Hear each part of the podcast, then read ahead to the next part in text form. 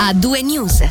In primo piano abbiamo il vertice a Berna tra deputazione ticinese alle Camere e il consigliere federale Albert Rösti con il capo del Dipartimento federale dell'Ambiente, dei Trasporti, dell'Energia e delle Comunicazioni. Giungono buone notizie sulla fermata Intercity a Mendrisio e Chiasso e non più solo a Lugano, ma rimane ancora tutta da affrontare invece la situazione per spingere ulteriormente il progetto per il collegamento veloce a 2 a 13 così come il prolungamento di Alp Transit a sud di Lugano. Sentiamo il presidente della deputazione ticinese alle Camere federali Fabio Fabio Regazzi. È stato un incontro a mio avviso eh, positivo, è chiaro che in un'ora eh, non si può pretendere di eh, risolvere i problemi del pianeta, ma nemmeno quelli del Canton Ticino, però abbiamo potuto affrontare tutta una serie di temi e abbiamo avuto anche qualche indicazione sicuramente interessante e a sua volta abbiamo potuto dare qualche input al consigliere federale sui temi che ci stanno a cuore. Ci sono speranze in più per uh, le fermate intercity nel Mendrisiotto, mentre per il collegamento veloce A2 a 13, il prolungamento a sud al transit,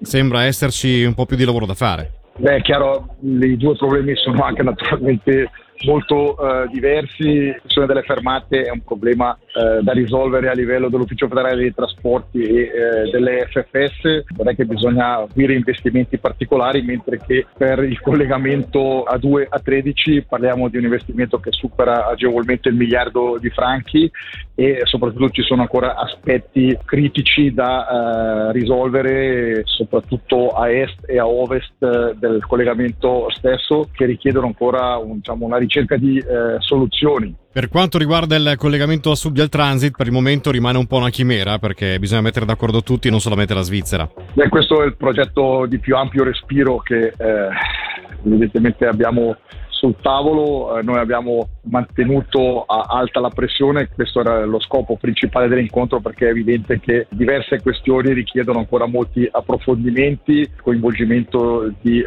autorità estere, nello specifico quelle italiane, quindi come si, da come si può eh, capire chiaro che mh, non è eh, possibile oggi già eh, parlare di risultati concreti ma come ho detto eh, l'obiettivo di questi incontri è soprattutto quello di sensibilizzare, tenere alta la pressione e far capire che in questo caso non solo per il Ticino ma addirittura per il resto della Svizzera e anche eh, a livello europeo si tratta di un collegamento fondamentale. Per cui, ripeto, il bilancio a mio avviso è stato complessivamente positivo per rapporto a quelle che erano le nostre eh, aspettative. Cambiamo argomento, ci spostiamo a Lugano dove proseguono i lavori per il cantiere del nuovo polo sportivo e degli eventi. Oggi la città città al termine della seduta di municipio si è rivolta alla stampa per fare il punto sullo stato dei lavori e sui prossimi passi che verranno compiuti, tra cui la demolizione della tribuna Montebre prevista il 3 luglio. Nel servizio dunque sentiamo il vice sindaco e capo di Castero Cultura, Sport ed Eventi Roberto Badaracco. Da gennaio di quest'anno sono stati fatti i lavori preparatori proprio per la cantiera dell'arena sportiva, quindi del nuovo stadio. Finita questa tappa che noi abbiamo definito zero, si passa, entriamo proprio nel vivo della tappa 1, che è quella della realizzazione dell'arena sportiva. Sostanzialmente succede che i lavori procedono prima di tutto da programma e questo è un punto importante soprattutto per il mosaico dello sport che aveva bisogno di luoghi, spazi al momento giusto e quindi eh, ci sarà il completamento di questo stadio provvisorio provvisorio con l'arena a nord e a sud, sono le tribune a nord e a sud che verranno ultimate e da luglio si procederà alla demolizione della tribuna Montebre con la realizzazione per gli spazi soprattutto delle, delle società sportive di container sullo sterrato della Gerra, circa 102 pezzi di container dove conterranno un po' tutte le attività. Poi l'altra bella notizia è che eh, disporremo sostanzialmente da luglio di due nuovi campi al Maglio, al Parco dello Sport e quindi potremo trasferire soprattutto le attività dell'FC Rapid, dell'FC Lugano Movimenti Giovanili in quella zona. Lo stadio provvisorio avrà una capienza comunque di quasi 5.000 persone, a nord nelle tribune provvisorie a nord troveranno posto circa 2.000 persone, a sud altre 2.000 e quindi garantiremo questa frequenza allo stadio che durerà fino all'inaugurazione del nuovo stadio, quindi fino alla fine del 2025 vorremmo inaugurare all'inizio del 2026 la nuova arena sportiva. Dal 1 giugno di quest'anno i comuni ticinesi sono obbligati a separare le plastiche PP e PE, ossia in polietilene e polipropilene. Il Consiglio di Stato ha emanato una direttiva una direttiva, anche se i comuni sono comunque liberi di scegliere quale soluzione adottare. Una ventina finora hanno deciso di fare capo all'azienda Inno Recycling che raccoglie plastiche di ogni tipo tramite il sacco apposito a pagamento denominato Sammelsack. L'Osservatorio per la gestione ecosostenibile dei rifiuti Occhio sostiene questo metodo che permette di separare anche altri tipi di plastica, non solo quelle prescritte per legge. Per fare un esempio, rende possibile il riciclo del Tetra Pak. Inoltre, le tonnellate di plastica raccolte e riciclate nei 20 comuni ticinesi che usano il Sammelsack hanno permesso di risparmiare 700 tonnellate di CO2, l'equivalente di 1500 giri attorno al mondo con un'auto di media cilindrata. Nel servizio sentiamo il segretario dell'osservatorio Daniele Polli. Col Samelsack si raccolgono tutte le tipologie di plastiche che ci sono in circolazione. Questo viene offerto da questa ditta della Svizzera interna, la Inno Recycling, che poi li separa con un impianto automatizzato, separa le varie plastiche, poi le ricicla. Cioè, quelle riciclabili vengono riciclate e quelle non riciclabili vengono portate per esempio ai cementifici. La ditta offre questo servizio Samelsack adesso da, da, da, tre anni. Ecco, Bellinzone è stato il primo comune che l'ha introdotto in prova e adesso sono aggregati circa una ventina di altri altri comuni. Finora, fino all'inizio di questo mese, non c'era in Ticino un obbligo per il riciclaggio della plastica, veniva fatto volontariamente dai comuni. Adesso però con l'introduzione dell'obbligo cantonale, che però richiede solamente le plastiche P e PP, che sono una minima quantità complesso di tutte le plastiche, tutti i comuni eh, dovranno adeguarsi a fare qualcosa.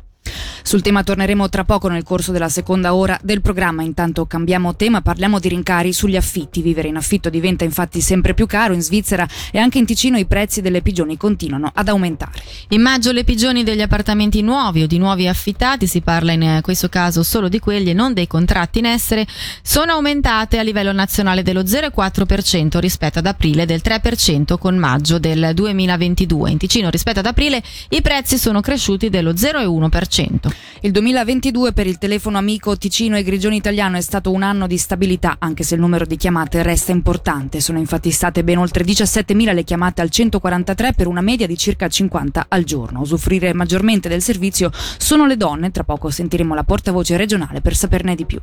È stata rilasciata la licenza edilizia per il parco fluviale del comparto Boschetti di Bellinzona. Il rilascio dell'autorizzazione era legata all'approvazione dei progetti dell'azienda elettrica ticinese AET e dell'azienda multiservizi servizi Bellinzona AMB, in particolare riguardo lo spostamento dei loro elettrodotti ora restituati all'interno del comparto. Le procedure comunali, cantonali e federali sono ora giunte a conclusione con esito positivo e può dunque prendere il via la nuova fase che vedrà l'avvio delle procedure d'appalto per la scelta dei progettisti e per, per l'elaborazione del progetto esecutivo.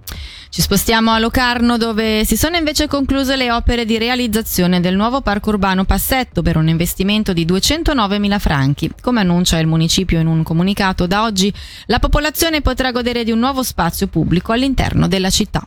Ora una comunicazione di servizio che interesserà chi viaggia da lunedì 19 giugno a venerdì 23 giugno in concomitanza con la chiusura notturna del San Gottardo. L'autostrada 2 verrà completamente chiusa al traffico dalle 22 alle 5 dallo svincolo di Faido e quello di, a quello di Quinto in entrambe le direzioni. La chiusura è necessaria per importanti lavori di manutenzione e il traffico verrà deviato sulla strada cantonale.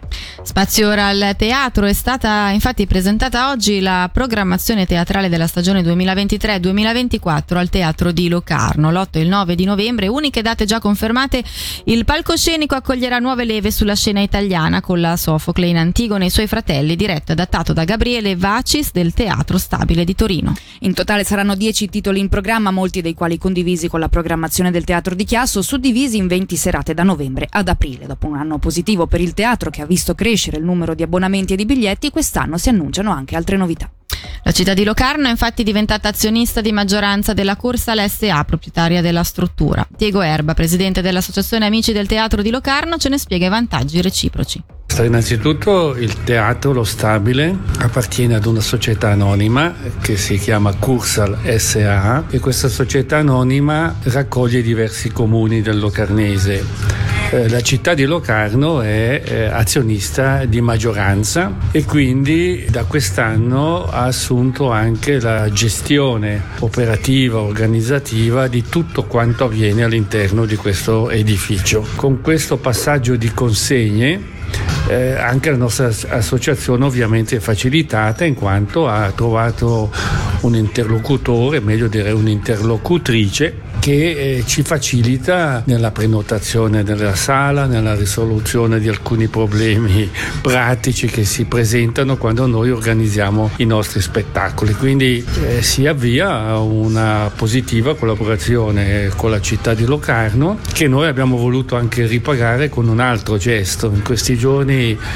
eh, il municipio ha, ha promosso la Locarno Card che in pratica una carta che dà delle facilitazioni a tutti gli abitanti che risiedono a Locarno e noi abbiamo deciso di concedere una riduzione del 10% per ogni spettacolo a coloro che sono in possesso di questa carta, quindi una riduzione di circa 3 franchi e 50 per, sul prezzo del biglietto, ciò che non è male. Da questa sera e fino a sabato 17 giugno si svolgerà l'Open Air di Monte Carasso. Per tutti i dettagli sul programma vi rimandiamo al sito openairmontecarasso.ch perché noi stasera vogliamo concentrarci invece su uno dei partner che sostiene la manifestazione, ovvero la fondazione lamanotesa.ch. Fondazione nata da un fatto tragico, ovvero l'attentato a Marrakesh dove nel 2011 persero la vita tre giovani ticinesi e che oggi, oltre ad aiutare le famiglie in difficoltà, si adopera per la promozione di attività sportive, musicali e culturali rivolte alle fasce proprio più giovani della popolazione. Per la fondazione lamanotesa.ch sentiamo allora Reto Malandrini. Abbiamo deciso di dare il nostro sostegno perché questo evento, tra l'altro organizzato dal gruppo Giovani Montecarasso, quindi un gruppo senza scopo di lucro, rientra praticamente alla perfezione negli scopi della fondazione stessa che prevede anche la promozione di attività musicali, sportive e culturali rivolte ai giovani e con l'intento di favorire la comprensione e il dialogo tra le persone. Nasce nel 2012, un anno dopo l'attentato di Marrakesh, quando morirono 17 persone, tra cui Corrado eh, Mondada, Cristina Caccia e André da Silva Costa, residenti a Cadenazzo e Sementina, e nacque proprio questa fondazione come volontà delle due comunità che furono parecchio toccate da questa tragedia di in qualche modo eh, ripartire insieme alle famiglie, dare un modo per elaborare collettivamente la tragedia con eh, uno scopo eh, benefico e ideale. In concreto la fondazione aiuta le famiglie ticinesi che hanno un ricovero di un familiare oltre Gottardo e che quindi devono sopportare tutta una serie di difficoltà anche linguistiche, logistiche o finanziarie, aiutandole soprattutto con un contributo. L'idea è nata proprio perché ricordo che due delle vittime dell'attentato furono rimpatriate e ricoverate in ospedale della Svizzera interna e purtroppo poi ehm, una di loro, Cristina Caccia, morì una settimana dopo. Le famiglie si trovarono allora in difficoltà dovendo gestire questa situazione di un familiare ricoverato oltre San Gottardo in situazione grave e quindi per un tempo relativamente lungo doversi spostare, doversi sdoppiare tra la vita di tutti i giorni qui in Ticino e l'esigenza di accudire un familiare ricoverato. Quindi quello che abbiamo cercato di fare in questi anni è proprio sostenere su base però eh, di richieste eh, queste situazioni. Noi abbiamo un sito molto, molto semplice che eh, riporta lo statuto, riporta anche l'IBAN della fondazione per chi vuole sostenerci e riporta anche un indirizzo email che è info-lamanotesa.ch per chi volesse inviarci delle richieste o anche dei suggerimenti. Queste dunque le notizie principali di oggi a livello ticinese, ma su queste notizie torneremo anche tra poco durante la seconda ora. Noi